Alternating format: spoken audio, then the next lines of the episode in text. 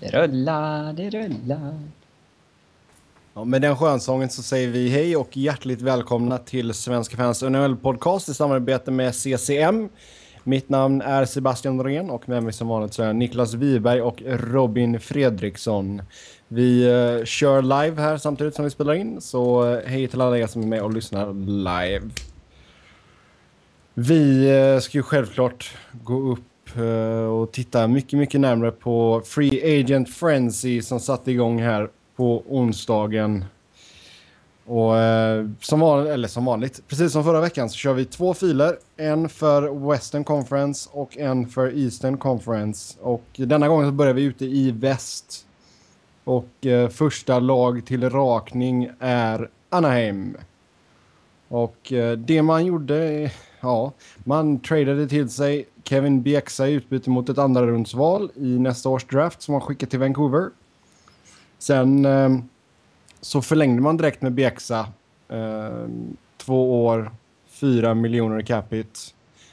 Sen eh, signade man Sean Horkoff ett år, 1,75 mille.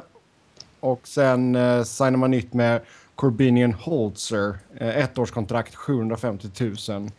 Hur eh, tycker ni Anaheim agerade här, här första dagen?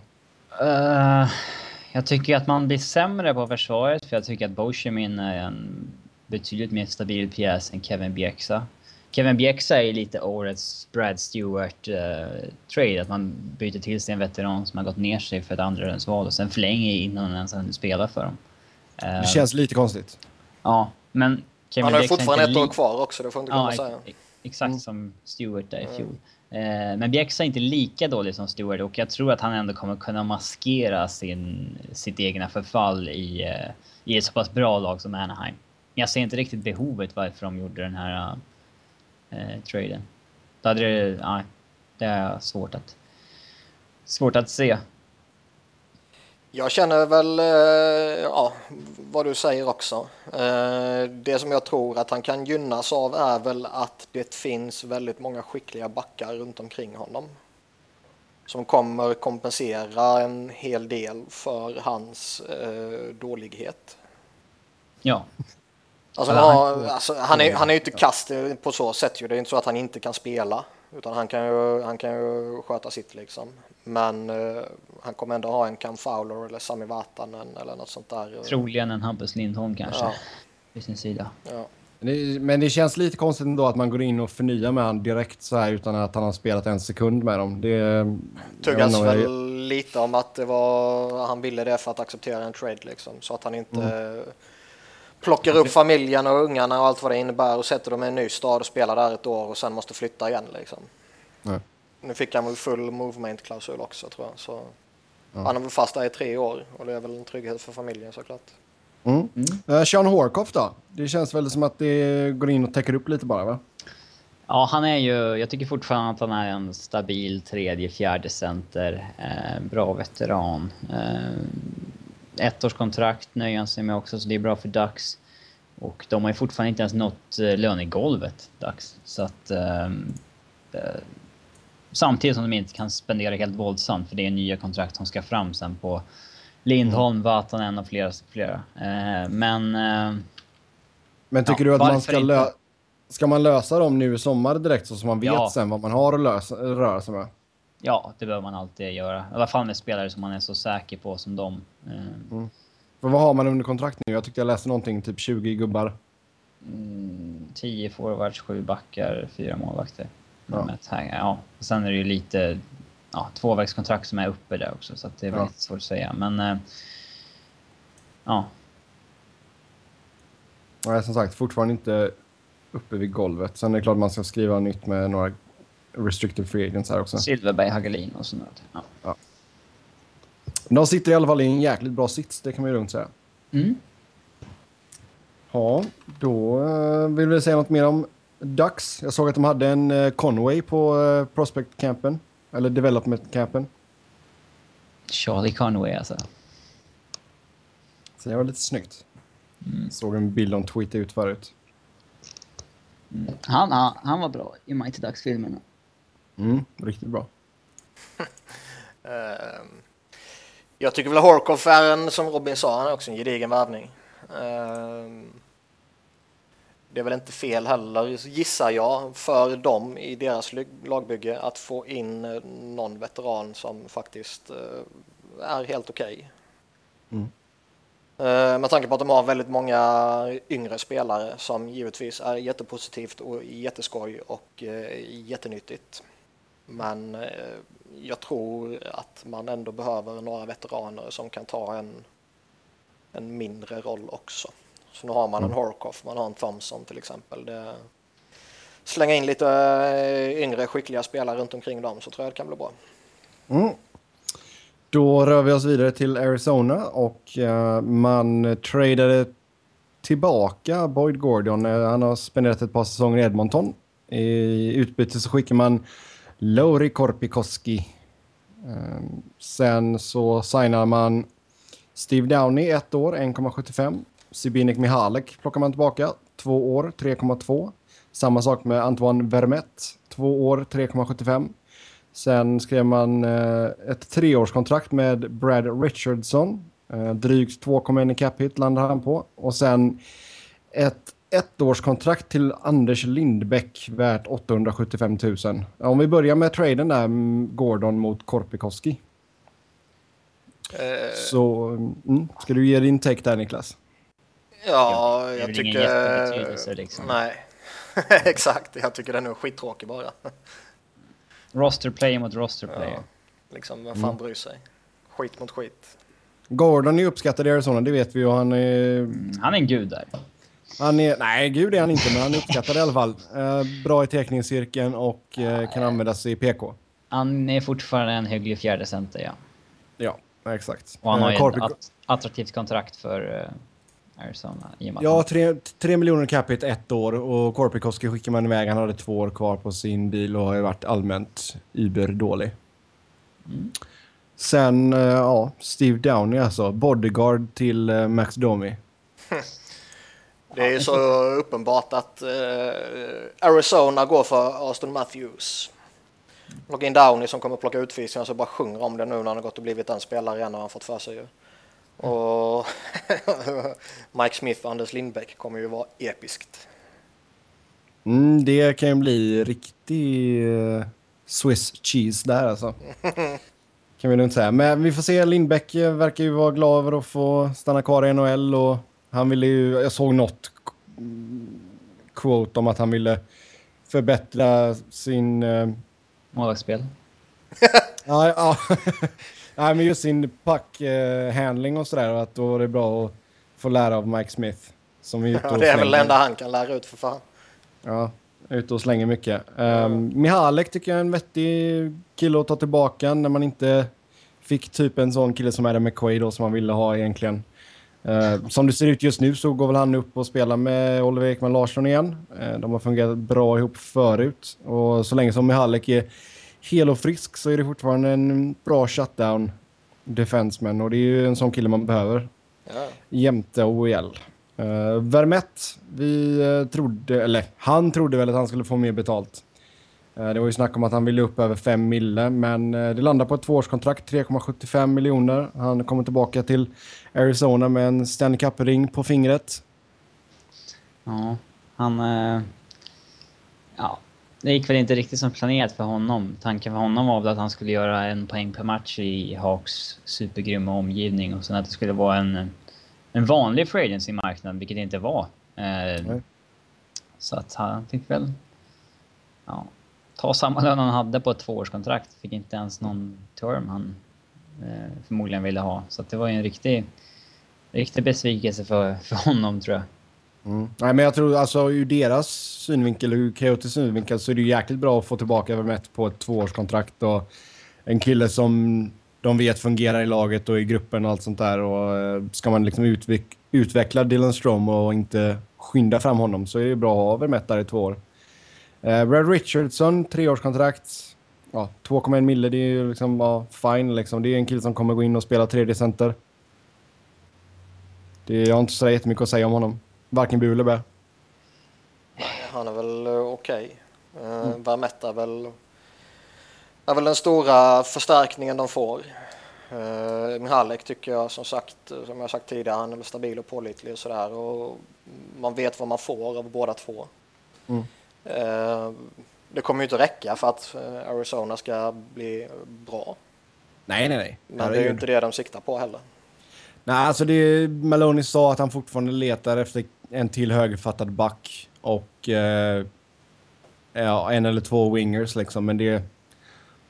Jag vet inte om man kommer hitta det någonstans utan att ge upp bra assets liksom, så det, det är lika bra att vara värdelösa ett år till och sikta på Aston Matthews och sen börja... Alltså värdelösa kommer de ju vara oavsett om de vill eller? Ja, vi får se. Vi får se, vi får se. Men som sagt, det är... Tror på dem. Mm. Nej, men alltså jag... Bottom fem skulle jag ju lätt säga med det här laget. Ja, ja fan. De har ju inte en enda spelare som är värd en topp 6-kedja egentligen. Kanske Mikael Bödker. Om han signar snart. Men... Ja, sen får man ju se hur han kommer att se ut eh, med tanke på att han missade så pass mycket och konstig skada och sådär och om han är tillbaka i form liksom. Så det... Man har väl bara en eh, alltså riktig topp 4-back i Ekman Larsson. Eh, Michalik tycker jag kan man väl säga som en OK 4, men alltså mm. inte... Mm. Nej, han är ingen ja. tvåa direkt. Alltså jag ser väl Oliver som en etta, och, tvåa, absolut. Och usel målvakt, eh, usla målvakter, så det här kommer ju bli eh, mm, en skrattfest. Chris Pronger kommer med bra ledarskapserfarenheter dock. Mm. Alltså de skulle nästan tvinga honom att sitta på läktaren varje match tycker jag. eh, sätta han i pressboxen där vet du. Eh. Här, vad innebär det här förresten att Pronger nu, han är ju del av player safety. Kommer han inte få döma i Arizona-fall nu, men få döma i Philly-fall? Jo. Som att han skulle ha någon bias eh, oh, Gud. åt något håll beroende på varifrån lönechecken kommer. ja. ja, ja. Han får ju knappt men, någon lön av Arizona heller. Det var, ja, exakt. Det är ju slut nu nästan. Mm. Ja, nej men som sagt, det kommer vara en annan, en till tuff säsong där ute i öknen. Ett lag som har gjort väldigt bra grejer, det är Calgary. Um, Doggy Hamilton signar 6 år, 5,75 miljoner. Och sen uh, signar man även Mikael Frolik, 5 år, 4,3. Och sen uh, Kari Rämö är kvar ett år till också. 3,8 landar hans cap på. Jag tycker Flames har gjort det här fantastiskt bra. Ja, förvånansvärt bra för att ha en sån liksom old school eh, ledning. eh, men grymt kontrakt på Hamilton. Eh, Flames vill ju ha åtta år såklart. Hamilton vill ha fem. Man kompenserar på sex och en liksom... Ja, men 5,75 är ju lugnt. Ja, det är, ja, det är ju jättebra. Det är klokt. Ja. Jag hade inte haft något problem att ge han liksom sju och ett halvt om han var på marknaden. Liksom. Det... Nej, nej, och det gör ju traden än mer patetisk för Boston. Det är det som är det roligaste. Mm. Ja, för det sades ju att han... Ja, I början sades det att han ville ha alldeles för mycket och var det någonting i den, eh, i den regionen så var det ju rent löjligt att... Mm. Mm. Han hade ju för fan Sen... varit snäll och tagit en discount om han ville ha någonting som börjar med fem i Boston. Liksom. Det ja. var... Nej. Sen tycker jag Folik är ju en riktigt bra deal också. Eh, mm. Fem år är väl kanske i längsta laget för en sån spelare, men eh, man får ner kappen riktigt bra. Mm. Och det är en, alltså inte alls så... Man visste ju att han hade träffat med 10-12 lag och ville ha någonting på 5 mille. Ja, då trodde man ju att det här kan bli en, ett riktigt galet kontrakt även fast det är en bra spelare. Mm. Uh, men så blir det ändå 4,3 uh, på fem år och inte liksom sju år. Uh, och jag menar 4,3, vad är det? Liksom en andra linare. Uh, det är väl det han är. Liksom. Uh, ja. ja, ja absolut. Så en bra att, andra linare. Ja, så att det är väl ett förvånansvärt rimligt kontrakt att vara free i marknaden som de flesta andra som signade. Det var ju mycket märklig marknad. Mm. Tråkig marknad, ja. Ja, man satt och väntade på alla galna kontrakt och så kom det inga. Ja, men det var ju som jag skrev till dig Robin där, alltså Sweeney har ju skrämt alla andra GMs till att göra vettiga grejer. Ah, jag vet inte, men...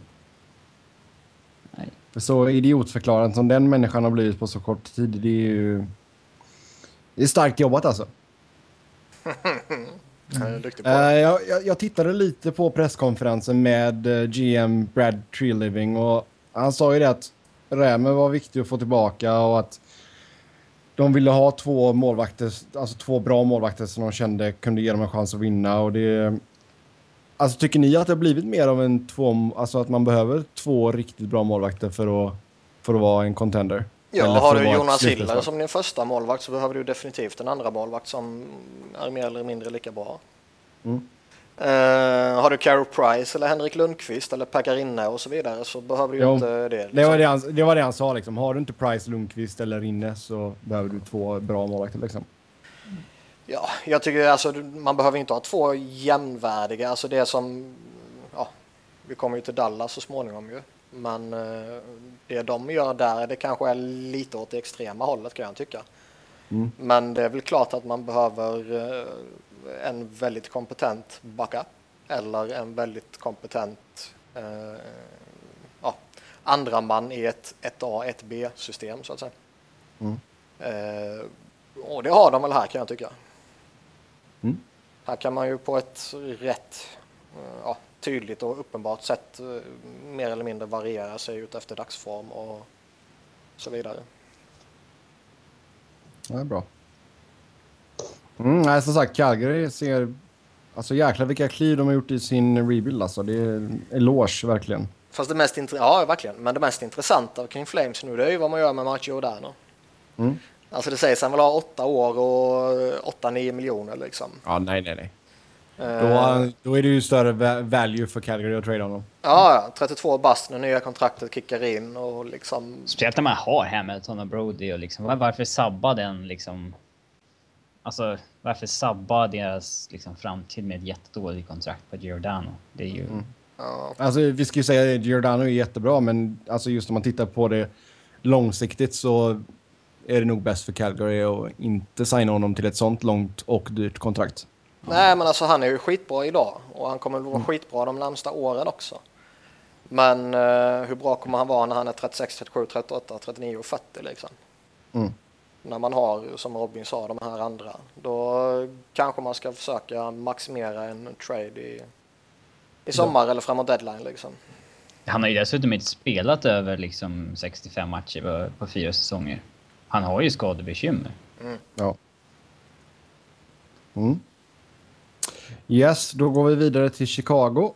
Och eh, där gjorde man en trade med Columbus. Man skickar Brandon Saad, Alex Broadhurst och Michael Palioda till Columbus då i utbyte mot Marco Dano, Artem Anisimov, Corey Tropp, Jeremy Moran och ett fjärde rundsval i nästa års draft.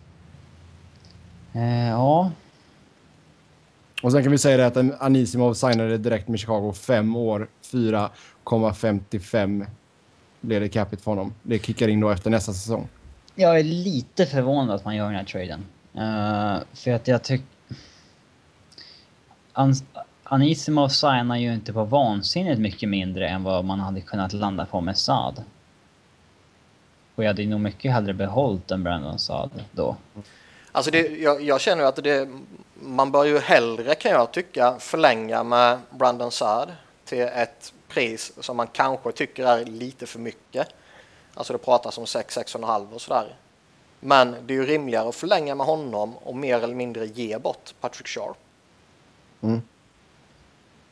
Kan jag tycka. Sen tycker jag att de har ett, ett helt okej utbyte i traden. Jag tycker Anisimov är en, en bra spelare som eh, kommer fylla en roll för dem. Eh, han Man har saknat, center. den, Liksom. man saknat den andra centern i Ja. alla år. Ja. Eh, Sen är väl, eh, precis som vi pratade med Kevin Bjäxa, liksom, ska man verkligen skriva ett kontrakt innan han ens har gjort ett träningspass? Eh, Jag är ju mindre orolig här än vad jag är med Bjäxa givetvis ju. Men eh, skriva ett så långt kontrakt direkt som, liksom kontraktet är ju inget fynd heller. Det är väl det enda jag ställer Nej. mig tveksam till. Um, Danos kommer jag, är jag rätt så övertygad om att ja, han kommer säkert bli jättebra. det är en jättebra prospect att få in. Ja. Eh, han visade ju jättemycket i Columbus i fjol. Och, eh, det, mm, det är en superintressant att de fick med honom i traden. Och, eh, ja, intressant också att de tar tillbaka Jeremy Moran. Som, sa, Mm. som det sades begära en trade därifrån när han var där eh, för några månader sedan. Eh, så det, det är väl lite intressant. Då, st- ja, då stämde det kanske inte. Eller så är de fullt redo att ge honom en NHL-plats i år. Mm. Vi får se. Eh, Mm. mm, men det är väl ja, traden från Chicago-perspektivet. Ja, exakt. Vi kommer till Columbus snart. Ja. Sen eh, man skrev ett ettårskontrakt med eh, Viktor Tichonov. Landade på eh, strax över miljonen där. Ett år som sagt. Och sen eh, signar man nytt med David Rundblad. Tvåårskontrakt som också kom in just över miljonen. Det är ju intressant för det går ju snack om att han var en av de mer mm, eller bättre betalda spelarna i KHL. Mm. Och kliver över på ett eh, skitkontrakt egentligen. ju. Ja, men är inte detta en sån att han kommer in, alltså förhoppningsvis då för hans skull, att han pissar in poäng och sen skriver ett dyrt kontrakt med någon annanstans nästa säsong? Jo, säkerligen. Men jag menar, jag är också Så- rätt så övertygad om att han mycket väl skulle kunna få ett bra kontrakt redan nu. Mm. För han är bra. Han gjorde ju mindre än en halv poäng per match i KHL i fjol. Åtta mål på hela säsongen. Ehm. ja, ja han, han kommer säkert fylla en funktion för han har varit, så han har varit grym med ett par VM-turneringar i rad och sådär. Och det är intressant att Hawks lyckas landa de här Panarin och och- Mm. Det ska bli grymt intressant att se när vi summerar om ett år, typ de ja, tio ryssarna eller vad det blir som har kommit över. Eh, Mm. Blir det ryss special? Ja. kommer säkert vara så att tre har gjort succé, tre hamnade i AHL och stack hem och liksom tre blev okej fjärde linare typ. Det är jäkligt svårt att gissa vem som blev vad. Mm. Eh, David Rundblad lite kort då. Eh, bra för han att han kvar två år. Eh, blir, tar han en plats i... Blir han sjätte, sjunde back någonstans där? Ja. Ja, ehm, jag tror att han blir... Jag, tror- jag tror att han blir en ordinarie spelare. Mm. Nej, men som sagt, det är bra för honom att få lite trygghet. Han har ju hoppat runt en del. Mm. Nu måste han bara få chansen att spela kontinuerligt också. Mm. Vidare till eh, Robins Colorado. The Avalanche. Mm. François Beauchemin, tre år, 4,5 miljoner cap hit. Blake Como, tre år, 2,4 miljoner cap hit. Vad säger du Robin?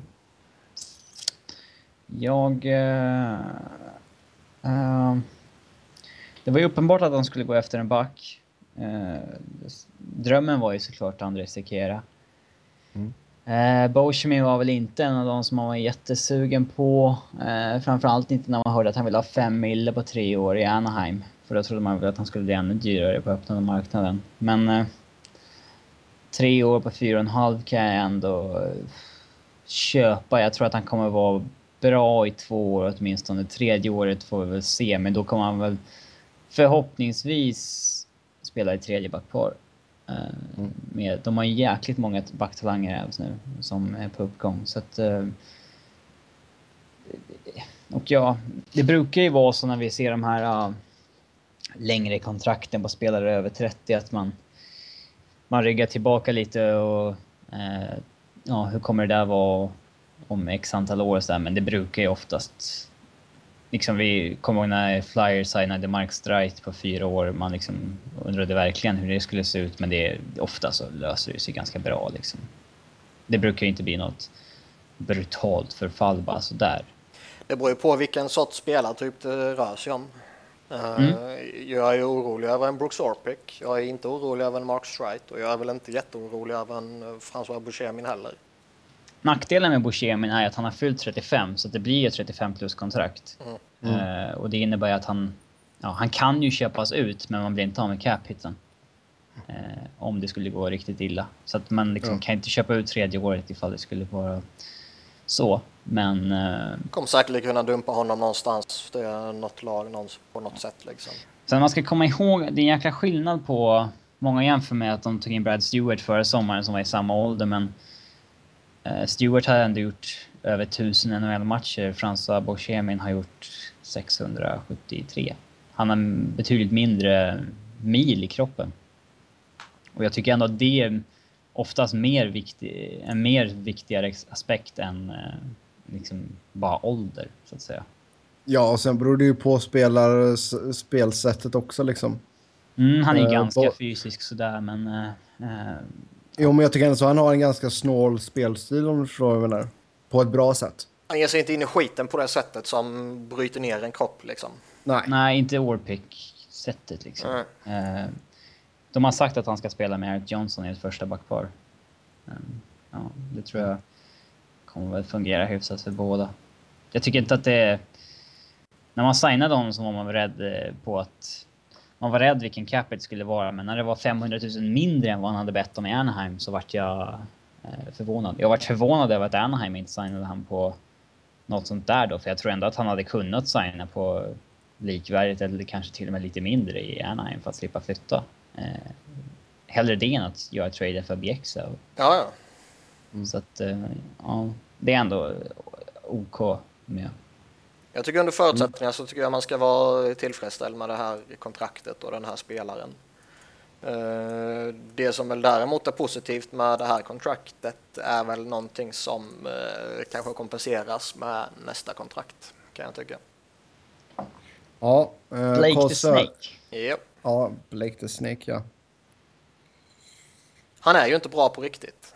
Nej, det känns jag som tycker... att det var, väl, det var väl ett av få överbetalda kontrakt som vi har sett. Ja, sen är det visst, det är liksom 2,6, det är ju hanterbart och allt vad det innebär. 2,4. 2,4. Ja. Förlåt, 2,4. Eh, det är ju hanterbart och allt vad det innebär och det är ju inget kontrakt som kommer döda din cap liksom. Men eh, han är ju överbetald och det är ju inte en spelare jag vill skriva tre år med. Eh, och med tanke som Robin, eller som Sebbe sa så det är ett av kontrakten som jag tycker står ut som dåligt.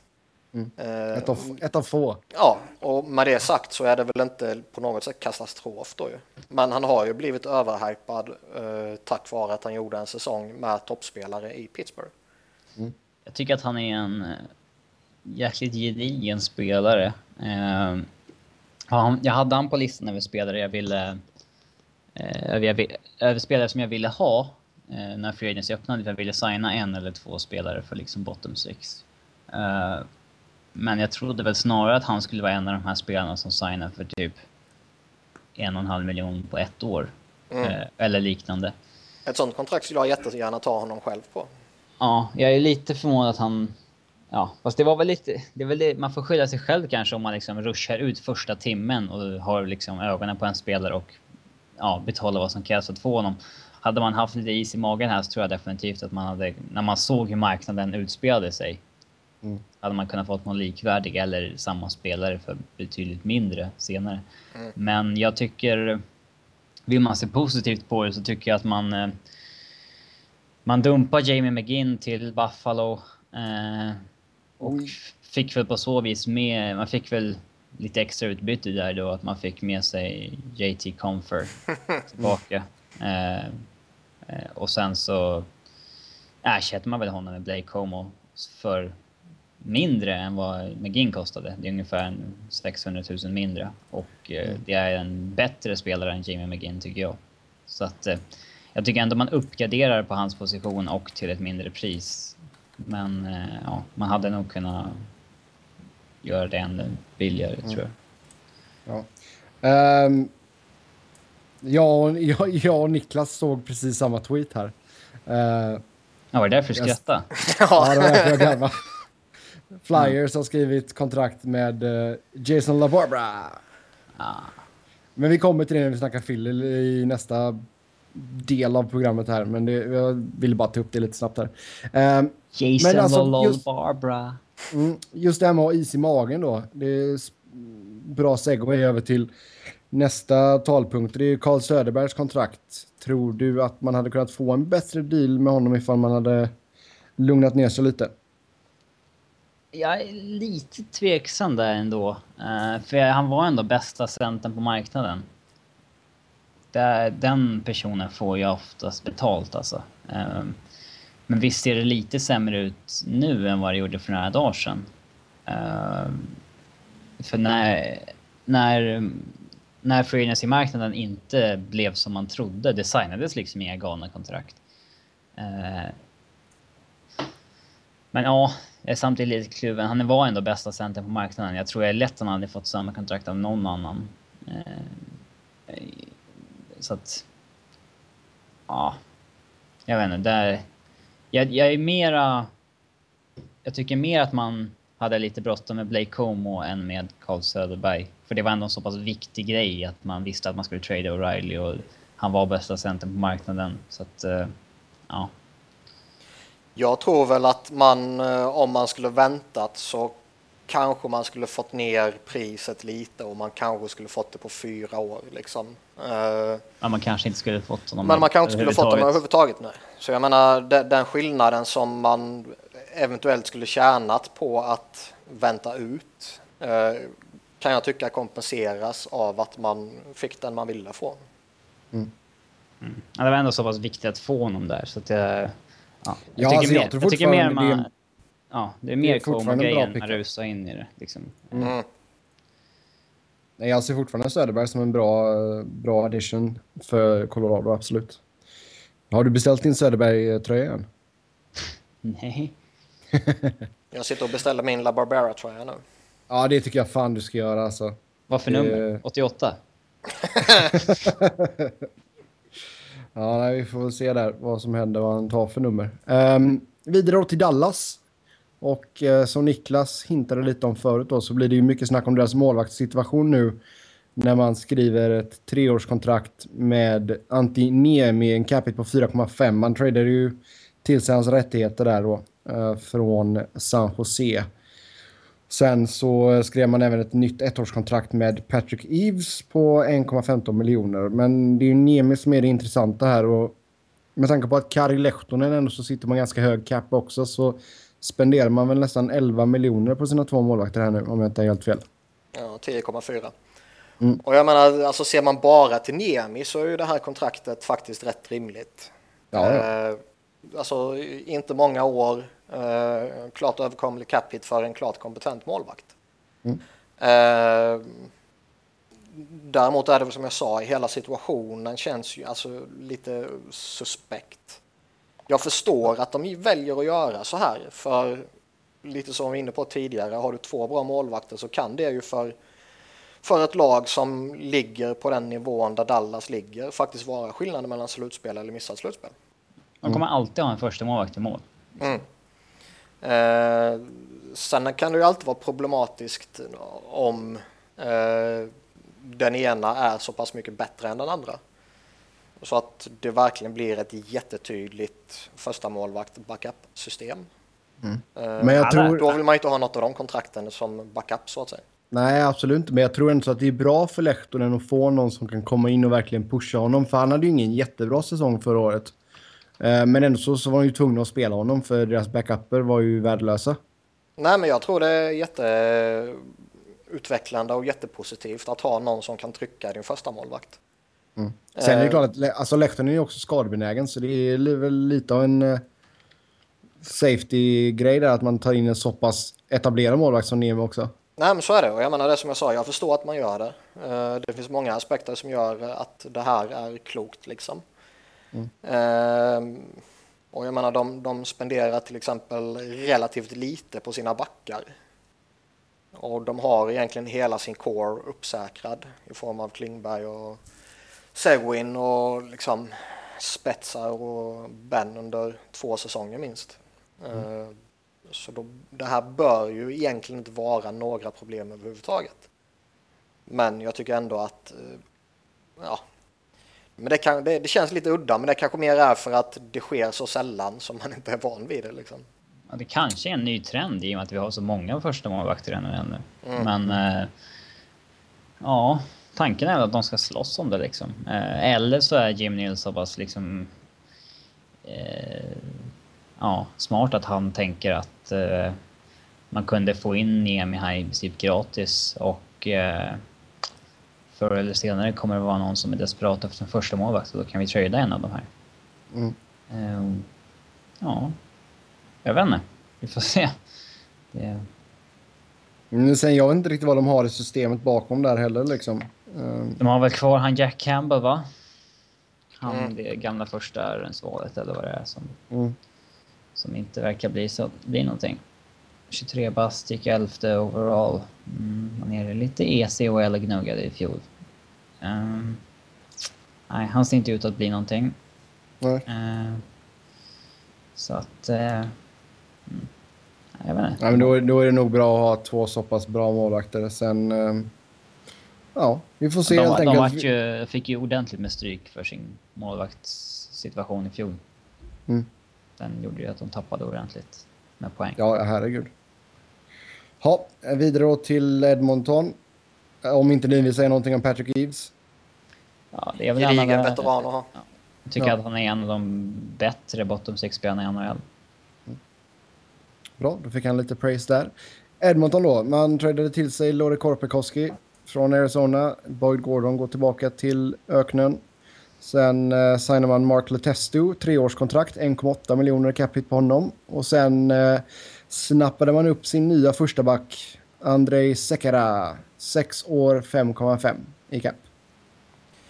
Eh, kan väl börja det mest intressanta, vilket såklart är säkra. Eh, Korpikoski, ja. ja, eller hur? jag, jag tror att han kommer eh, fylla en jätteviktig funktion för dem. Eh, och jag tycker det är en jättebra värvning för dem. Eh, men det känns väl också som att Edmonton kanske, trots att man har fått Conor McDavid och så vidare och allt vad det innebär, så behöver man nog kanske punga upp lite mer för Säkra än vad man eh, kanske hade hoppats göra. I form Ja, men jag av term. Jo, men jag, jag ser fortfarande inte detta som ett problem, detta kontraktet. Nej, inte jag heller. Jag Men, trodde han eh, skulle få mer än 6 mille. Ehm, faktiskt. Alltså med tanke... Alltså han var ju bästa ba- backen på marknaden under 30 år. Att han bara Ja. signade för 5,5. Det var... Det är liksom vad... ja, men det är väl, ja, men det är väl för att han skriver sex år. Skulle Ja, han skrivit det går ju ut fyra år han är- skulle han fått högre. Det går ju ut innan han är 35. Ja. Det är ju liksom inget... Nej, men det är som sagt, det blev ingen galen, galen free agent friends i första dagen. Det är väldigt... Eh, ja, bra kontrakt får man ju säga nästan. Eh, nej, Sekera är ju... Alltså, han går ju självklart in som etta här i Edmonton som har haft problem med försvaret. Och frågan alltså det känns fortfarande, fortfarande som att de är en eller två backar ifrån att vara riktigt bra i, i försvaret. Och, Sen har man ju, som vi pratat om tidigare, då, tagit in Cam Talbot som ny etta i målet. Eh, Men det känns ändå så som att de är på rätt väg här nu för en gångs skull. ja, det är klart. Och jag tycker, eller Testo tycker jag är en gedigen center också. Eh, Ja. Som om det behövs kan lira på högerkanten också. Mm. Ehm, så jag tycker på många sätt att Edmonton faktiskt har gjort väldigt mycket bra här nu. Hur ser ni på Anton Landers situation just nu i Edmonton? Han eh, bör väl vara fjärde center kan jag tycka. Ja, Eh, framförallt nu när man flyttar Gordon. Ja. Men eh, han kommer nog få tufft att bli mer än så. Alltså, jag förutsätter att Mac- McDavid lirar i NHL. Det gör nog Eh, alla. ja.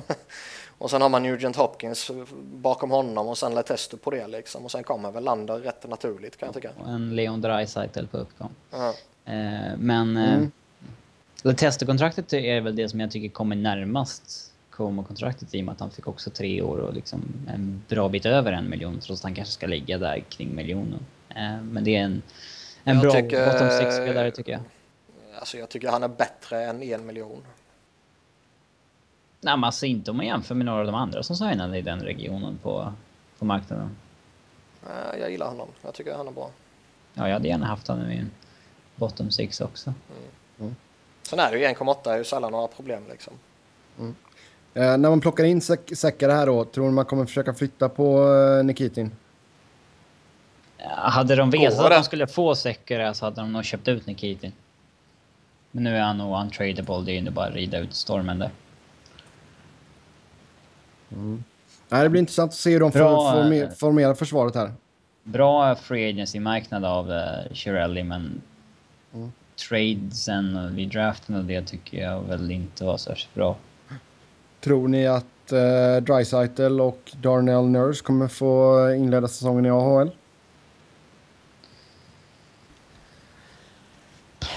Nurse känns ge, mig li, ge mig lite positiva nyheter nu. Det är ju två spelare som Vadå faktiskt skulle vilja... vara- Ja, men jag ska ju gå och titta på det här jäkla laget. Ja, jag vill se dem i NHL. Jag tror Nurse, man vill nog ha honom i AHL så mycket som möjligt. Man vill nog Mm. inte, man vill nog inte hetsa fram honom. Det är bara positivt att skola in via AHL. Framförallt, alltså, de har ju ett track record i Oilers som verkligen bara skriker i att de ska skolas in via AHL nu. Ja. Även om det är lite nytt nu med Chiarelli och, och Nicholson och de har uh, McLellan som är en väldigt duktig coach och så vidare så eh, alltså, du blir väldigt sällan en sämre spelare av att köras in via AHL. Ja, nej, vi får hoppas på det då. Eh, Bakersfield Condors i mitt lag här nu. Som det blir att jag ska gå och titta Ditt på. nya Arizona, Mitt nya Arizona, exakt. som du ska Eh. kuppa in snack om. Bakersfields Condors i varje avsnitt. Ja, exakt. Våran eh, AHL-update. Nej då, men det är framförallt så är det ju kul att vi får ett, ett gäng lag här borta i Kalifornien liksom. Så det är, men vi behöver inte prata om AHL nu. Det, det känns som att det är, det är en helt annan podcast. Ja, det skiter jag fullkomligt i. Mm. Oj, oj, oj. Ja, nu tar vi ett djupt andetag här. Eh, Los Angeles Kings. Du behöver inte ta djupt andetag inför första punkten. Uh, suck, sucka lite. Eh, man signar en ny backup-målvakt i form av svensken Jonas Enroth. Ett år, 1,25 miljoner capita blev det för Jonas. Jonas? Ja, helt okej snubbe. Jag tycker det är en bra, bra för båda två. Eh, LA tycker jag väl bör försöka spela Quick mindre. Absolut. Eh, han kan inte spela 72 matcher liksom. Eh, eller där runt omkring. Han måste ner på 60 någonstans tycker jag. Mm. Eh, plus minus kanske. Eh, för han har spelat jävligt mycket de senaste åren så jag tror det bara gynnar honom. Och de får in en mycket kompetent backup liksom som eh, bör kunna göra det väldigt bra liksom. Vi har ju sett flera, flera exempel här på på senaste år där, eh, där deras backup har gjort det väldigt bra och som de antingen har kunnat flippa vidare för någonting eller som sedermera har fått ett bra kontrakt någon annanstans. Jo, men det är, alltså det är ett lag. Nu vet man inte exakt hur defensiven kommer att se ut, men alltså om vi tittar tillbaka på de tre, fyra senaste säsongerna så är det ändå ett lag som är väldigt bra defensivt och inte släpper till många mål. Så det är klart att det är en Nej, gynnsam mål, situation. målvakterna gör det oftast bra liksom. Mm. Och eh, med tanke på att det inte fanns en enda plats där han kunde gå in som första målvakt för att alla positionerna var fyllda. Så var det ju, ja, antingen får han ju ta ett jobb där han tror han kan konkurrera ut första målvakten och de jobben var väl inte jättemånga direkt heller. Eller så får han nöja med sig med en backup-roll och då tror jag Kings kan vara en, en, eh, en väldigt bra destination för honom. Jag tror han inte riktigt tillräckligt bra för att vara första målvakt. Konkurrensen i, på marknaden bland målvakterna är lite för stor för att Enroth ska få ett sånt jobb just nu. Jo, men alltså gör han det bra här så är han väl en sån kille som kan gå in och vara en sån här 1A, 1B situation målvakt liksom. Kanske, Så- men jag tror alltså om vi säger att Martin Jones skulle floppa i Sharks nu och, så tror jag att det där med bra siffror som andra målvakt i Kings inte kommer locka särskilt många fler eh, liksom trade partners som vill ha in en första målvakt. Mm, ja, vi får se. Sen eh, så får vi ju ta de tråkiga nyheterna här då. Man eh, rev Mike Richards kontrakt. Alltså ingen buyout. Eh, 1,32 miljoner över fem år i recapture penalty. Eh, efter att Richards har blivit stannad på gränsen mellan USA och Kanada med eh, receptbelagt eh, smärtstillande Oxycodin om jag inte har helt fel. Det var nå- något Oxy. Ehm, så det var inte bra. Eller alltså det var ju... det var ju tacksamt för Kings kan man ju säga. Å ena Det är synvinkeln. det som är så smutsigt. Det är, det är så ju, är det. Alltså grejen är att jag, jag hoppas verkligen att, att eh, det här kommer tillbaka och biter dem i arslet. För det är rätt smutsigt gjort av dem. För jag är ju rätt så övertygad om att Mike Richards inte är den enda spelaren i NHL och kanske till och med inte ens den enda spelaren i Los Angeles som knaprar smärtstillande. Vad fan, Stahl koksade ju liksom. Ja, Och, eh, alltså det, om vi säger så här. Voin av en hustrumisshandlare som Hade Drew. Doughty, hade Drew Doughty blivit tagen på gränsen med smärtstillande i fickan, de hade ju inte rivit hans kontrakt. Nej, men det är Nej. bara att titta på Voinov. Nu visst, nu kanske det är...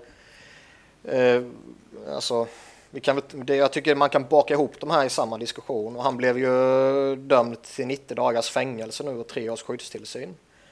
Och kan ju till och med riskera att deporteras. Men det är väl, om jag förstår saken rätt, en senare fråga.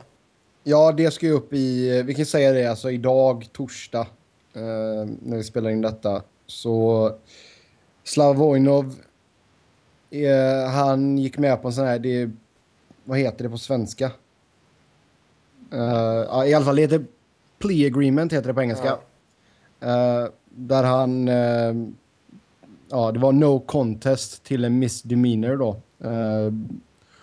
Domestic violence. Eh, så som sagt, 90 dagar i finkan. Eh, Det kommer väl vara så att de tar bort några av de dagarna han redan har suttit i häkte. Eller vad fan det nu var. Han satt en dag En så det är dag. nere på 89 och Ja. sen får han vid god skötsel så kan han Ja. komma ner till Han- typ 45 dagar. eller Ja, han, kommer, han kommer vara ute om 45 dagar. ja, ja, för fan. Eh, tre års probation. Redo för training camp. Skydd, skydd, tre års skyddstillsyn och sen var det någon liten bot och sen 52 timmar counseling och sen lite... eh, Åtta, Community åtta service. timmars community service. Ja, det är en dag liksom. Det är Ja. bra gjort. Um, Men jag, jag tycker Sen- liksom att... Men det, alltså just deport, depo, deporteringsgrejen, det kommer tas upp i immigration court, vilket är en helt annan grej då. Ja, det kommer säkert Eh, inte bli någonting heller. Nej, det vet vi inte, men alltså han, han, han blev dömd. Jag tycker Kings ska riva hans kontrakt också. Men nu måste man ju vänta på vad NHL säger. Ja, om jag har fattat saken rätt så typ bestämmer NHL här. Mm. Eh, och Kings kanske måste göra vad de säger i princip. Men, men jag tycker ändå liksom att alltså de här två situationerna, man kan ju till viss del jämföra dem tycker jag, där eh, Richards blev ju inte arresterad och satt ju inte inne eller något sånt här. Eh, Voinov plockades ju upp och så vidare, så det kanske är en... Jag vet faktiskt inte hur det funkar, men det kan ju vara skillnad då i att Voinov faktiskt blir plockad av polis och kvarhållen och, och det blev en, en eh, brottsutredning och allt vad det innebär. Under Ja, den dömd- perioden så får man kanske inte... liksom. Ja, under den perioden så får man då kanske inte göra något med hans kontrakt. Nej. Det Alltså, han, är, inte- han är ju oskyldig tills han är liksom bevisad. Ja, men jag menar man, man kan ju ändå bli så pass förbannad på honom att man bestämmer sig för att nej, vi ska riva den här skiten. Men man kanske inte får göra det enligt regelboken så länge det är under, under utredningen och han eh, ja, är uppe i domstol och allt sånt här. Det är mycket möjligt det är så. Men eh, det är ju märkligt i så fall att man eh, väljer att avvakta med den duktiga spelaren på ett bra kontrakt men den dåliga spelaren på ett dåligt kontrakt plockar man direkt. Ja, men de, alltså, de släppte ju ett statement eh, på deras hemsida här nu för inte så länge sedan och att de, de väntar på vad NHL beslutar. Ja, exakt. Och det är som sa, de, de måste väl i princip göra vad NHL säger om jag fattar saken Ja. rätt. Och i, i, alltså... Alltså det, det är ju jäkla simpelt. Hustrumisshandel eller misshandel av någon form överhuvudtaget är inte acceptabelt. Ligan måste sätta ner foten här för det har varit så jäkla mycket problem i andra, framförallt då amerikansk fotboll, där ligan Men, de, har liksom... ja, men samtidigt, de gjorde, ingenting med Mike, de gjorde inget med Mike Ribeiro. Nej, men han är ju inte dömd. Nej, men det är liksom ändå eh, anklagad för sexuella övergrepp som, om jag har förstått saken rätt, han till och med har erkänt. Ja, alltså, alltså blir han dömd så skickar han åt helvete. Men alltså nu är Slava Vojnov dömd. Då måste ligan sätta ner foten och kicka honom. Det är, tar, tar, tar LA tillbaka honom efter det här, det ser riktigt dåligt ut. Ja, men nej, det kan man inte göra. Det tycker inte jag heller. Jag tycker han ska på något sätt bort. Och jag, eh, som jag har sagt tidigare tycker jag ju att det är tufft att bestraffa Kings för en sån här grej som inte på något sätt är kopplad till hockeyn. Nej. Alltså, vi pratade ju rätt mycket om det med hans, eh, när hans capita fortfarande räknades mot, mot, eh, mot Kings lönetak. Mm. Det tyckte jag ju var fel till exempel. Mm. Och jag tycker att går NHL in och beslutar att han kan inte spela vidare eller han får inte spela vidare eller om Kings beslutar det på något sätt så tycker jag väl också att man inte kan bestraffas för en sån här sak. Nej. Det håller jag med om och det tycker jag det, alltså det ska gälla för alla lag, inte bara till Kings här nu. Liksom. Ja, jo, givetvis. Ja. Det, men, äh, men jag tycker samtidigt att liksom att har inte ligan några problem med liksom Ribeiro så äh, alltså. Jo, men det är, också, det är också en sån grej som de verkligen borde hålla koll på och se vad som händer där. Ja, ja. För och samma, alltså... samma sak, Nashville skiter ju fullkomligt i det. De till och med försvarar honom ju.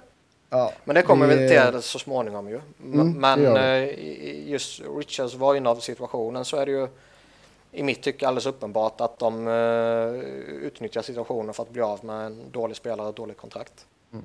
Men hur, alltså hur mycket alltså ligger...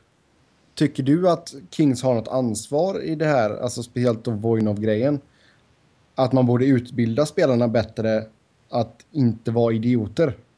Man ska inte behöva utbilda en jävla människa för att man ska ge någon på käften.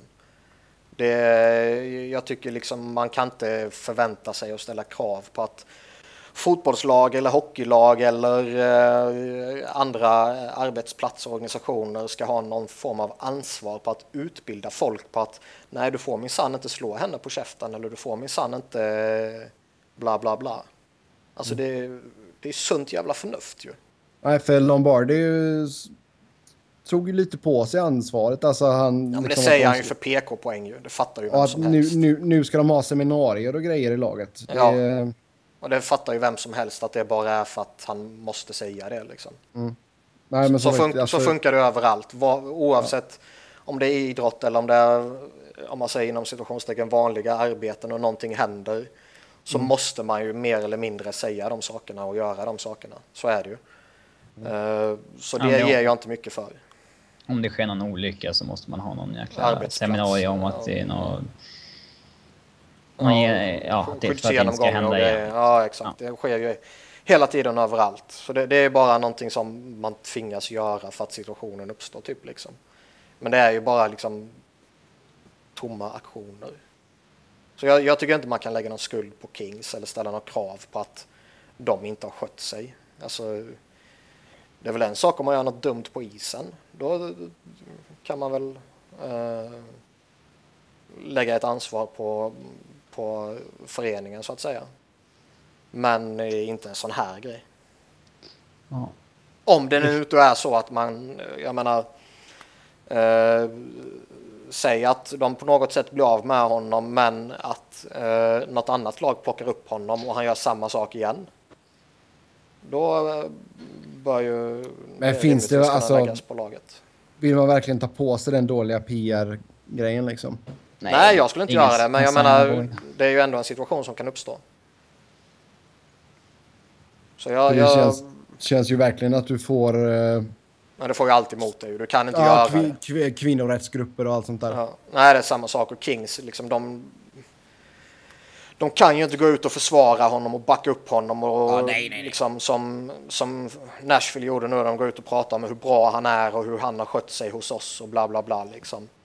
Eh, går Kings ut och gör det här nu så skjuter de sig själva i foten. Det måste de fatta.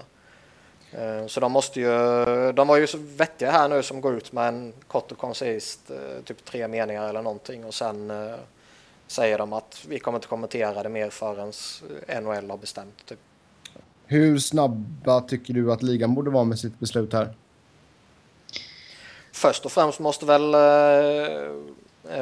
den lagliga biten ha sin gång. Eh, mm. De måste ju avvakta den till allt är klart där, kan jag tycka. Jag tycker inte ligan kan gå in och bestämma någonting innan det är avklarat. Om det kommer ju en ny sväng nu med om man ska deporteras och så vidare som sagt. Mm. Ja, vi får se vad som händer. Han ska i alla fall infinna sig senast den 14 juli för att avtjäna sitt fängelsestraff. Uh, stökigt minst sagt i LA kan man ju säga. Ja, verkligen. Men det, vi pratade inte så mycket om Richards. Det ska bli intressant här att se Nej. nu när, eh, för både han och spelarfacket kommer ju bestrida det här. Mm. Uh, och jag kan ju tycka att, uh, som sagt, ligan bör ju svämma över med spelare som knaprar smärtstillande. Det vet ju varenda människa som följer ligan liksom. Och vi har ju haft ja, men... spelare som har dött på grund av det till exempel. Mm. Eh, eller som en del av det kanske man ska säga. Men eh, så jag menar, det, det, är inte så att han är en av typ tre. Utan Nej, det, det alltså svämmar ju en... överallt och visst det är receptbelagt och det är inte okej okay, mm. och bla bla bla. Men eh, det kan ju mycket väl vara Kings som har gett honom de här tabletterna också. Eller så har han köpt dem i Kanada olagligt. Ja, eller så har han bara tagit med dem hem när han ska ut och fiska eller hälsa på mamma och pappa eller någonting. Liksom. Mm. Alltså det, det kan vara tusen olika anledningar eller så har han köpt det i en gränd i LA liksom. Mm. Uh, men jag, jag, tycker det är uh,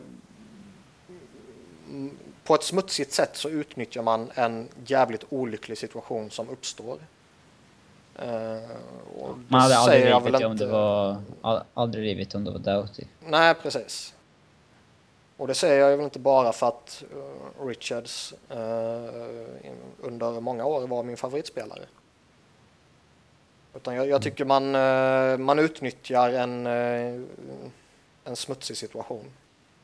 man kan säkert hitta sådana här på hur många spelare som helst. Ja, att de liksom har...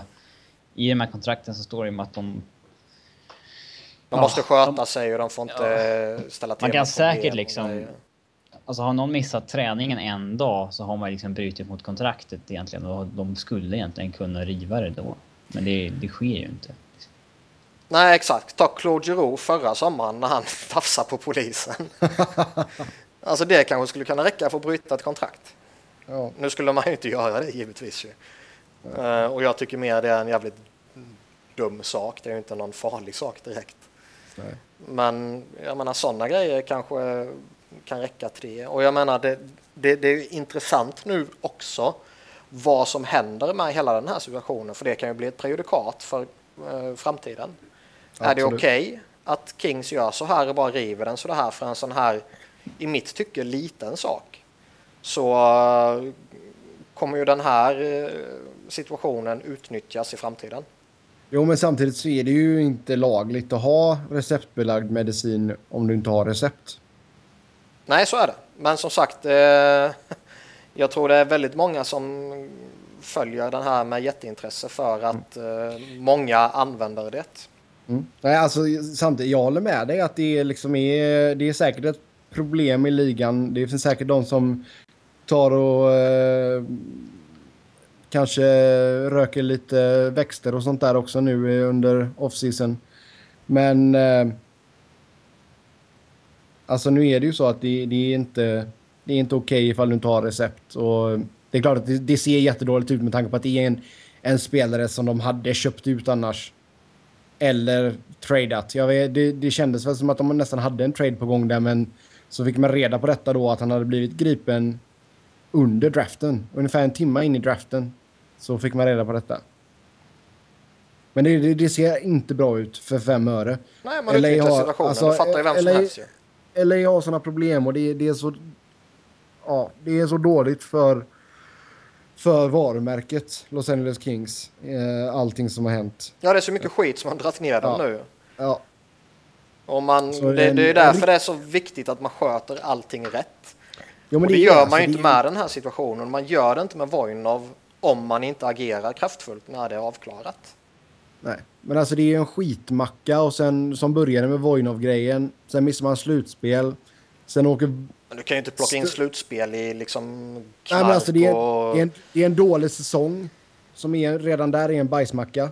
Ja, och så men eh, prestationerna och, sen... och, resultaten har ju inte något med de här sakerna att göra. Och så Jared Stoll och sen nu Richards. Det är liksom grädde på... Ja, jag, ja, jag tycker det är fel att dra in resultat och, och sådär i det här. Det är en skitsak jämfört med de här sakerna. Jag vill bara få alltså, att det har varit en riktig jäkla skitsäsong. På alla sätt och vis.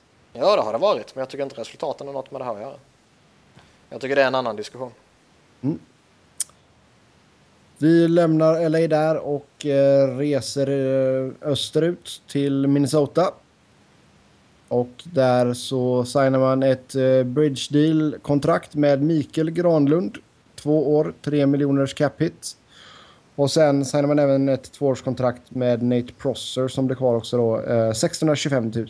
Eh, Granlund är väl den som är intressant här. Ja, han var ju bara RFA så det var ju liksom inga, ingen fara på att tappa honom sådär och jag tror väl inte direkt att han var en av de här som var i risken för first sheet och så vidare. Nej, men känns det inte som att det är lite upp till bevis för den unge finländaren? Jo, men det var ju ett sånt kontrakt han fick nu också. Han fick ju en bridge deal för att bevisa att han ska ha mer betalt. Mm. Jag tycker han, eh, alltså vad ska man säga, eh, hans högsta nivå har ju varit fantastisk och har ju motsvarat alla förväntningar liksom. Eh, och jag tycker väl att han att han har tagit vissa kliv i rätt riktning men givetvis är det väl lite som du säger, han behöver ju det här genombrottet tror jag. Och, Ja, alltså det, det är väl just det att han ska hitta jämnheten. ja, Hö, höja lägstanivån rejält och sen eh, börja visa de här topparna lite mer då. För det är en gudabenådad spelare alltså. Ja, ja. Nu var det väl förra slutspelet har jag för mig där han var helt fantastisk. Mm, Eh, mot Elves. Ja, just det. Efter, tror jag. jag vet inte, jag såg inte så mycket mer. ja. Men eh, så jag menar, han har ju visat vad han kan. Nu är det som du säger Sebbe, han ska ju bara göra det över tid och hitta en jämnhet. Eh, Och det var ju det han fick ett kontrakt för att göra också.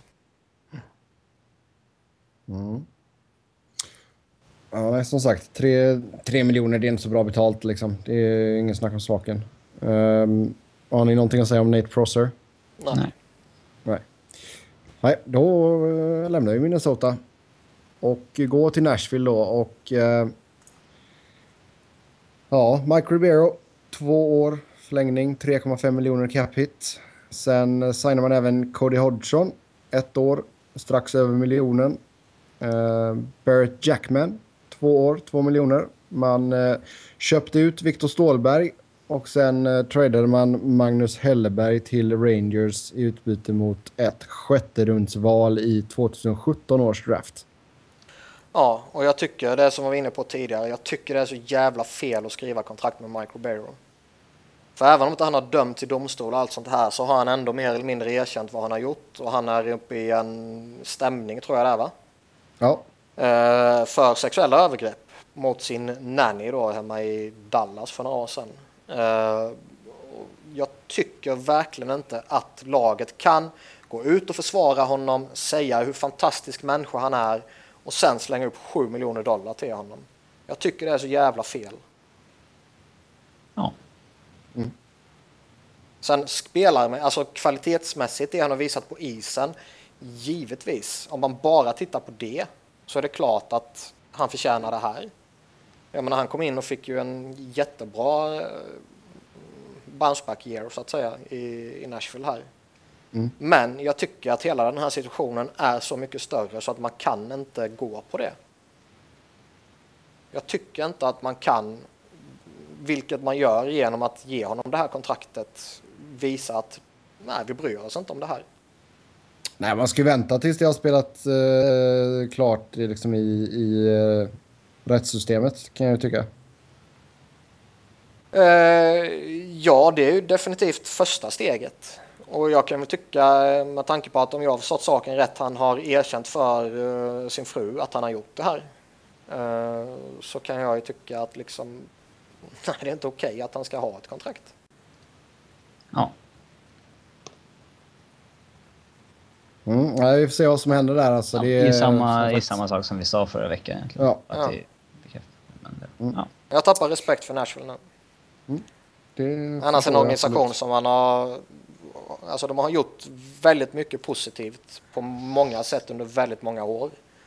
Och har under svåra förhållanden ändå lyckats hålla sig mer eller mindre slagkraftiga.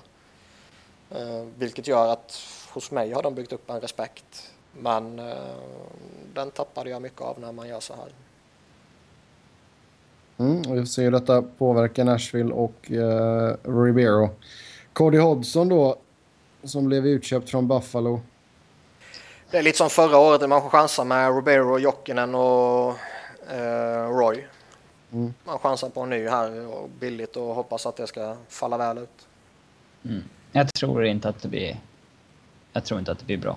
Nej, jag tror mer det blir Derek Roy än Mike Ribeiro liksom. Ja, jag tror mer att Hodgson är en spelare som... Eh, han fick spela jättemycket jättebra roller med bra spelare, det gjorde han mycket poäng. Eh, men när han begär driva någonting så går det inte bra alls. Eh, han är dålig på gaskisskor, kan inte försvara alls. Eh, alltså, han är, det är lite Tyler Bozak-vibbar liksom. Mm. Mm. Jag tycker däremot Bird Jackman tror jag är en bra värvning. Mm. Det är en upp... Är kass, va? Ja, det beror på hur man ser på saken. Uh, det är en uppgradering från Volchenkov tycker jag. Mm. Ja, det tycker jag inte. Ja, då har du fel och det är helt okej att du har det ibland. Mm, debattera, tack. jag tycker att den spelartypen han är kan man ju alltid diskutera fram och tillbaka till om man verkligen vill ha den spelartypen. Eh, men jag, som jag har sagt tidigare så är jag rätt så övertygad om att den här spelartypen kommer leva kvar väldigt länge. Eh, alltså lite eh, veteranen som inte är en playmaker från blålinjen om man säger så. Den dåliga veteranen. ja, den, den kommer väl alltid finnas kvar känns det som. Uh, Kändes som han tacklade av rejält senaste ett, två åren dock. Ja, han har försämrats. Han, han var, jag ska inte säga mycket bra, men för den, den spelare han är och de förutsättningar han har och den rollen han hade så var han ändå bra under många år i Blues tycker jag. jag tycker uh, att, ja, det, det är mot slutet han har tappat lite, så är det ju. Uh, men med tanke på att de här spelarna alltid kommer hitta jobb känns det som. Uh, så tycker jag ändå att i en backbesättning som har Shea Webber, Roman Josie, Ryan Ellis och Ekholm och Seth Jones så ser inte jag några problem överhuvudtaget med Burt Jackman. Däremot skulle man vilja ha ett år istället såklart. Mm. Det, blir, det hänger lite på hur han kommer användas i, i Nashville, vilken roll och sådär. Mm. Han skyddades något extremt i Blues sista året med extremt mycket färre eh, ska man säga, ja, han skyddades rätt ordentligt liksom. Ja, men det är klart, han måste göra samma grej här ju. Så är det ju. Mm. Där hävdar jag inte något annat ju. Det kan man inte göra. Mm. Utköpet av Stålberg då? Väntat. Ja, det var ju väntat. Det finns inget mm. att säga om det, tycker Nej. jag. Nej. Och sen eh, man fick någonting tillbaka för Hellberg också. Sjätte rundsval, var det lite lågt eller är det rimligt? Glad man fick någonting. Han ja. har inte ens bevisat sig vara bra på AHL-nivå. Så att... mm. Ja, vidare då till San Jose och eh, där signar man ett fyraårskontrakt med Paul Martin. 4,85 miljoner landar hans cap på. Sen eh, så eh, tradar man ju till sig Martin Jones, då målvakten som hade gått från LA till Boston. Sen då gick till eh, San Jose från Boston i utbyte mot ett första rundsval i nästa års draft och Sean Curley. Och eh, man skrev tre, treårskontrakt med Jones. Capiten landade på 3 miljoner och sen signade man ett nytt femårskontrakt med Brendan Dillon eh, värt 3,27 i cap. Jag tycker ju att eh, Paul Martin är en bra värvning för dem. Eh, han, bäst... håller för ett, han håller för ett första par fortfarande. Ja, i den bästa av världar skulle man väl fått honom på tre år. Mm. Men jag tror i hans fall är jag inte så skraj för fyra år heller. Uh, han har en rätt gynnsam spelstil och han är skicklig och han är skridskostark och så vidare. Han fyllde uh, precis 34 också så det blir ju inget 35 plus kontrakt. Mm. Så jag, jag, jag, är inte rädd för honom det minsta. Jag tror han kommer att vara nyttig för, för Sharks. Uh, Martin Jones är väl en talangfull målvakt som har gjort bra siffror, lite som vi var inne på tidigare där i, i Kings och som har blivit hypad. Men vi har också sett spelare som har varit i den situationen och så har kommit någon annanstans och som har exponerats för vad de är. Så jag tycker mm. att man betalar ett eh, kanske inte orimligt pris för honom, men man betalar ett högt pris för honom. Och eh, kontraktet är väl inte ett fynd direkt. Jag tycker att det är rätt... Ja, stundar näst, nästan till gränsen till van, vansinne. Han är ju 25 bast, har gjort ungefär 30 NHL-matcher med hyggliga siffror, men han är ju inte... Ja, alltså att slänga upp ett... Och, må, och många tyckte att slänga upp ett första val för Lener var lite...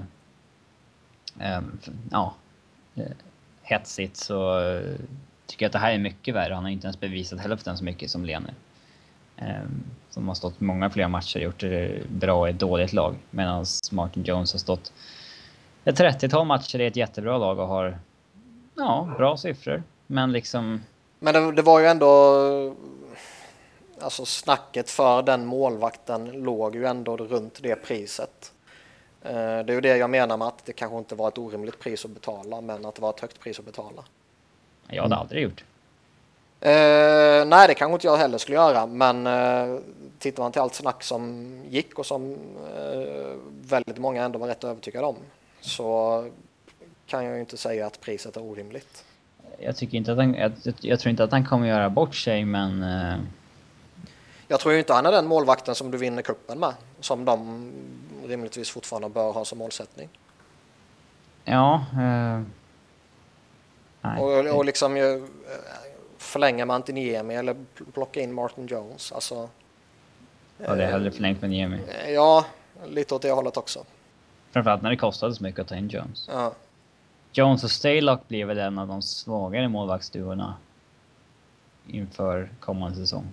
Ja, och jag menar Martin Jones, ja det är liksom ingenting som säger att han inte kommer bli bra.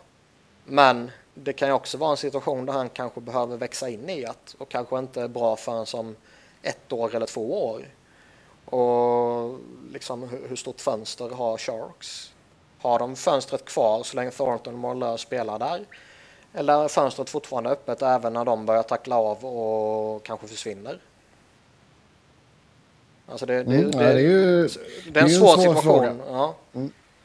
Absolut. Nej, men som du säger där Robin, alltså just gå in med Jones och Staylock då, det är ju jäkligt oprövat. Uh, Väldigt. Så vi får se vad, som händer. Um, Brandon Dillon, han, ja, vad har ni att säga om honom? Jag tycker att han gjorde ett bra jobb sen han kom över. Jag tycker att det är ett fantastiskt bra kontrakt för en gedigen back. På, att han kommer att skriva fem år på en en lön strax över 3 miljoner tycker jag är ruskigt bra för Sharks. Ja, eh, mycket snack om att eh, organisationen gillar honom också. Mm. Ja, det får man hoppas. yes, då går vi till St. Louis. Så där är inte lite grejer idag. Uh, vi, uh, ska vi börja med traden eller? Du får börja med vad du vill. Den makten ja, har du. Då börjar vi med traden. TJ Oshie går till Washington Capitals i utbyte mot Troy Brower, Phoenix Copley och tredje rundsvalet i nästa års draft. Så eh, Oshie till Washington i utbyte mot eh, Brower, Copley och ett tredje rundsval. En, eh, en påse med puckar som någon skrev på Twitter. Alltså jag förstår det... inte traden från Blues håll. Nej, det är en sån här trade som man gör när man spelar tv-spel. Och liksom, man, man, skickar en tredje line forward och typ en hygglig prospect och ett tredjedelsval för att få en, en mycket bättre forward. Mm. Så här som inget lag skulle gå med på på riktigt. Att liksom, de får ju inget direkta värde. Men mm. eh, förutom att de nedgraderar sig själva på forwardsidan. Um, så att jag ser inte... Vi har ju länge snackat om att, eller jag har i alla fall gjort det, att Oshie kanske är lite överskattad. Eh, och att eh, han var en av deras bättre trade baits att använda den här sommaren. Just för att han är rätt överskattad. Eh, men att skicka honom mot en sämre spelare, en hygglig målvaktsprospect men ingen speciellt och ett tredjedelsval. Nej, jag, jag, ser inte poängen. För jag tycker Troy Brower är en mycket sämre spelare än TJ Oshie. Jag tycker att han är en hygglig tredje liner medan Oshie kanske är en en bra andra linare men eh, han får ju speltid som en första. Mm. Och... Eh, Nej, alltså Oshie är en bra för- spelare. Alltså Oshie Ja. är en jätte... Alltså han är en bra spelare. Gedigen topp 6-kille. Un- Absolut inga, inga problem med traden från Washingtons sida. Ehm, Nej, för Washington Men- så är det ju jättebra ju. Alltså Men de det får ju en bättre som spelare. ja, det Bra- känns som Brower att han är ju- ett riktigt kap här. Ja, alltså Brower är väl gedigen. Eh, han har Men- inga dåliga siffror, men de byter ner sig. Får en sämre forward. Det är Ja. inget direkt mera värde i, i den. Eh, Och, Ja, och de pratar lite om att de gör det för att ja, men det öppnas upp lite för våra yngre spelare och så här liksom. Ja men det är så Men-. Alltså, är de unga spelarna tillräckligt bra så tar de väl sig upp och tar de platserna liksom. Det är ju inte så att du medvetet byter till det sämre spelare för att öppna upp för dem. Nej, och jag känner lite också att det, det, vi har ju pratat mycket och jättemånga har ju pratat mycket om att nej, men nu när de behöll GM och coachen så kommer de behöva skaka om truppen med en trade. Om det här är den traden så tycker jag ju att de är helt fel ute. Mm. Ja, nej, det är som sagt, det, det känns lite konstigt från Blues sida. Man eh, skrev även nytt med eh, Jari Lehtara. Tre år, 4,7 miljoner landar hans cap hit på. Det kickar in efter nästa säsong då. Och sen eh, Chris Butler, ettårskontrakt, 675 000. Och Robert Bortuzzo, två år, strax över miljonen. Ja. Butler och Bortuzzo är väl helt okej för lite djup liksom. Ja. Eh, Lehtere-kontraktet tycker jag var ett av få dåliga som eh, skrevs. Alltså han får ju verkligen eh, kliva upp ordentligt nu då om han ska förtjäna den capiten kan jag tycka. Ja, verkligen. Jag känner väl framförallt, jag, jag tror mycket väl att han kan vara värd 4,7 miljoner. Alltså lägger han och gör 45-50 poäng så har inte jag några problem med det. Men eh, det här, eh, ja, men det här är väl en situation där jag skulle väntat antingen en bit in på säsongen eller efter säsongen. För att ha mer än en lyckosam säsong bakom ryggen liksom. Ja, för liksom det... Ja, rent... Det finns mycket frågetecken kring honom. Ja det gör det. Jag tycker han visade mycket positivt. Men eh, som sagt det finns... Om det var en eh, slump att han spelade med Tarasenko och eh, Ja. Swartz? Eller... Ja, det återstår att se. Han hade... Liksom... För de som gillar stats och sånt där så, så lutar det mycket åt att han hade en väldigt, väldigt, väldigt flyt i fjol. Är bara, så det är som du säger, det är bara att titta på lagkamraterna. Eller inte lagkamraterna, kedjekamraterna. Men det var liksom, det var väldigt hög skottprocent och väldigt stor andel av de chanserna han skapade som gick in i mål och... Ja, det får... Och... Eh, Fenwick-mässigt så var det mycket sämre när han var på isen än när till exempel Backes eller någon annan var på isen. Så att vi... Ja, vi får... Vi får se. Nej men som sagt, det här är något jag skulle göra under säsongen eller efter säsongen. Jag tycker det är lite för tidigt. Men jag tror också att han har goda möjligheter att leva upp till kontraktet så småningom. Tror ni eh, Blues är klara här eller kommer man hitta på något mer? Det väl beror på lite som jag sa, alltså har de som avsikt att göra en stor trade så tycker jag ju att de inte gjorde det. Nej, då Eh. borde jag också varit med i den. Ja, alltså han ska vara med och du ska faktiskt få in någonting som du känner att eh, det här gör oss bättre. Eh, på något sätt liksom. Eh, den här traden gör dem sämre. Mm. Och, och liksom har man för avsikt att göra den stora traden då gör du inte en trade som gör dig sämre. Även om Brower kanske är man kan väl föra vissa argument för att han kanske är lite underskattad. Han har ändå varit pålitlig under många år. Eh, Men som sagt, det är ju liksom ingen som, alltså TG Oshie, han kunde ju gå in och, och göra fantastiska saker. Brower känner jag är lite mer eh, en sån som behöver sättas in i en gynnsam situation. Ja, och sen så är ju han också en spelare som vi har... Han tillhör ju den här gruppen av liksom... Hans kropp kommer ju brytas ner tidigare än Oshis. Och han är Ja. 20 29 bast, så att det är väl snarare dags för honom att eh, börja gå ner för. Mm. Yes. Då lämnar vi St. Louis och så går vi vidare till Vancouver. Uh, vi har redan nämnt att man tradade bort Kevin Bieksa till Anaheim då i utbyte mot ett andra rundsval. Uh, tycker ni det var ett bra utbyte de fick för Bieksa? Ja.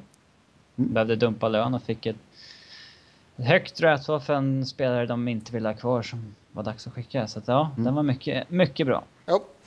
Sen skickade man även Zach Cassian tillsammans med ett femterumsval i nästa års draft till Montreal i utbyte mot Brandon Prust.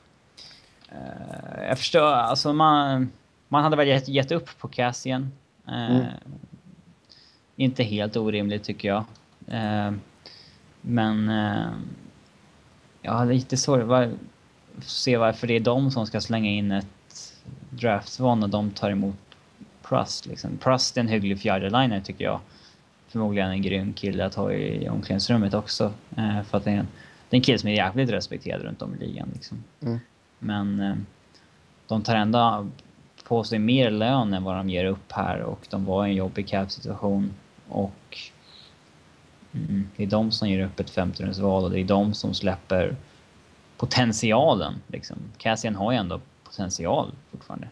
Men... Eh, mm, jag, jag, jag, det känns väl som att det här är ett klassiskt fall där eh, organisationen, både från coach upp till GM och kanske till och med ändra högre upp, eh, tröttnar på Cassian. Liksom. Och eh, jag menar, jag, jag, vet ju inte om jag skulle betala jättemycket för att ta in honom heller. Inte nu längre.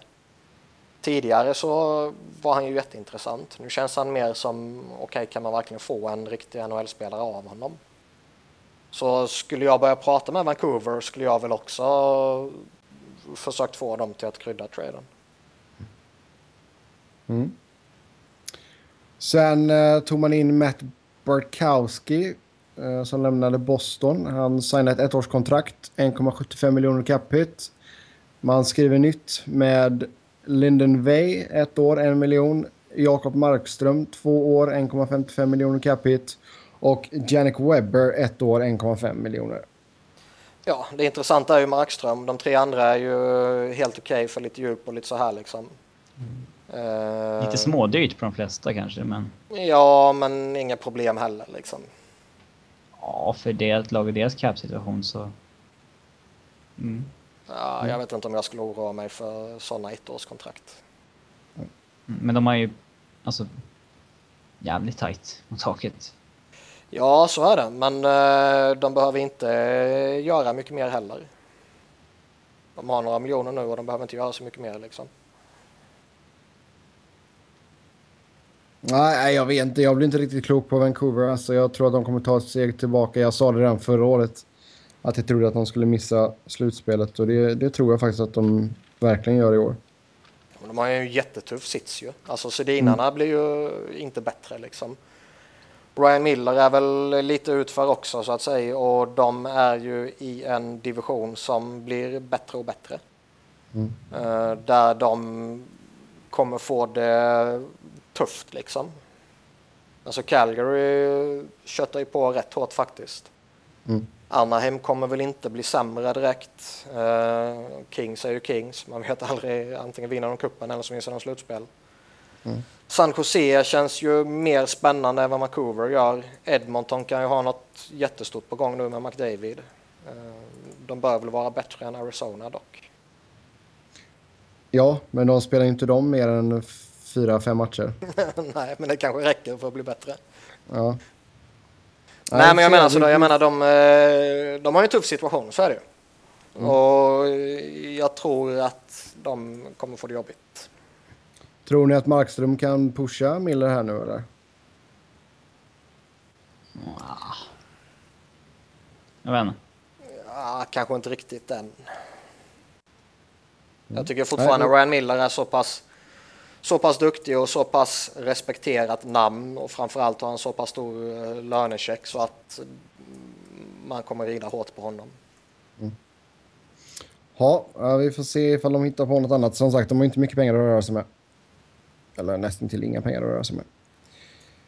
Sista laget då i Western innan vi eh, tar en liten mini-break och eh, snackar Eastern. Då Winnipeg. Uh, Alexander Burmistrov tillbaka i laget. Två år, 1,55 miljoner capita för honom. Drew Stafford signar nytt två år, 4,35 miljoner capita. Och Adam Pardy ett år, en mille. Uh, ja, jag kan väl tycka det är lite märkligt att man signar Strafford på det här, uh, men låter Frolic gå. Ja, men lika gärna kan signa Frolic. Han signar ju för mindre än vad Stafford gör. Ja, sen kanske man inte ville binda upp sig på längden. Det är väl kanske där jag i så fall ser argumentet för att man väljer Stafford. Eller att när Frolic lämnade så trodde han att han skulle kunna få upp mot fem. Ja. Eh, men ja, jag, jag ser inte riktigt tjusningen med Stafford som många andra verkar göra.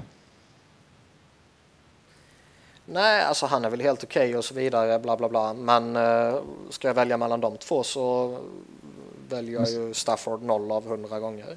Det där är ju liksom solida andra line-pengar. Alltså mycket, kanske snäppet mer än det till och med. Jag, mm. alltså. Det där är ju för mig en mer överbetalning än liksom Como-kontraktet kanske. Ja, ja, det är väl kanske rätt jämlika i så fall. Men eh, det intressanta är Burmistrov ju. Som mm. vad det snackas om i alla fall man signar för att behålla. Och inte signar för att trada. Sen kan ju allting förändras så han kan ju bli tradad om fem minuter liksom. Men det, det, är väl det första snacket man hörde i alla fall. Uh, och de behöver väl uh, hjälp liksom. Han behöver väl bli den spelaren som han har potential för att bli. Mm. Uh, kort och gott. Jag ser ingen jätte... Jag ser ingen megapotential där. Jag är lite svårt att se vad... Det är många lag som har snackat om att man kanske ska liksom trada för hans rättigheter så där när han har varit i KHL, men jag har inte... Ja. Han kanske, kanske kan bli en bra bottom six-spelare. Eh, men mer än så tror jag inte. Mm, nej, vi får se vad han har lärt sig från att ha varit borta ett par år. Med det så tar vi en liten break här. Sen eh, för er som lyssnar live då tar vi en liten break. För er som uh, lyssnar på poddversionen så är det dags att byta fil. Vad det man brukade säga? Nu är det dags att vända, nu är det dags att vända sida på bandet. Dags att vända blad. Robin så, förstår inte vad vi menar när du och jag pratar om det. Jo, man hade ju också sådana där... Ja, ja, vad fan var det? Lyssnarböcker av något slag. Liksom. Ja, Nalle Puh och allting. Så här, dags att byta band. Dags att vända mm. sida på band. Och så var det så här... Det ring när man skulle bläddra blad i boken. Mm. Hade ju... Vad var det jag hade på talband? Det var Sune-böcker. Tyckte jag var jäkligt roligt att ha. Ja. Mm. Med det så tar vi en liten paus här då på live-grejen och ni andra klickar på nästa fil. Mm. Jag ska hämta lite cola. Jag ska ta en liten break av mig. Coca-Cola, alltså inte Jared Stall-Cola.